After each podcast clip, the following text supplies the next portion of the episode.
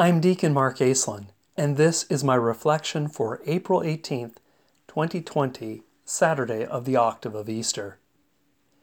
The American farmer, writer, and activist Wendell Berry ended one of his prophetic poems with the call, Practice Resurrection. As we see in the first reading, where Peter and John are recognized for their holy boldness, Easter is a time to act. To practice resurrection is to live Christ risen. The Gospel passage reminds us that Peter and John and the others didn't get to practicing resurrection right away.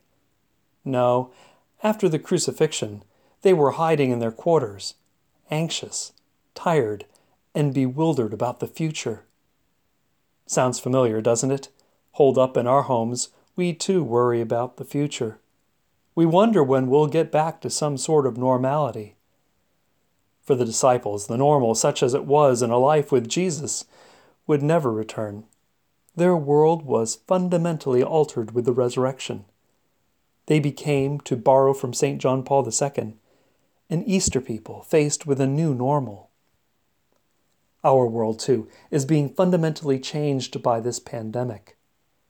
We are also being thrust into a new normal. But if we are truly an Easter people, then our new normal ought to be shaped by that identity. A new normal that means that we too practice resurrection. There has been and continues to be great suffering caused by the COVID 19 disease. There have also been immense graces. People risking their lives to care for one another, people taking the time to walk outside and enjoy creation, and people consuming less, resulting in a noticeably cleaner environment. These are all ways of practicing resurrection because we are praising God and building community by doing so.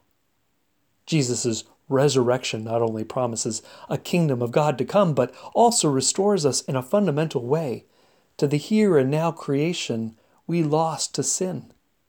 This is why Jesus, in commissioning his disciples, exhorts them to proclaim the good news to all creation.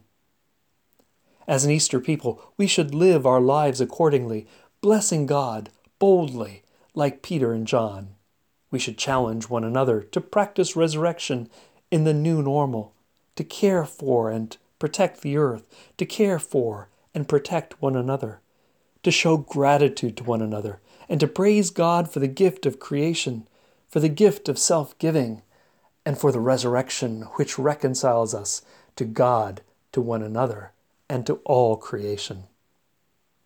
It's not easy. It's not what our culture expects. We would do well to follow the advice of that prophetic contrarian Wendell Berry. So, friends, every day do something that won't compute.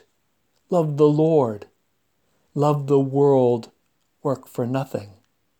Take all that you have and be poor. Love someone who does not deserve it. Practice resurrection.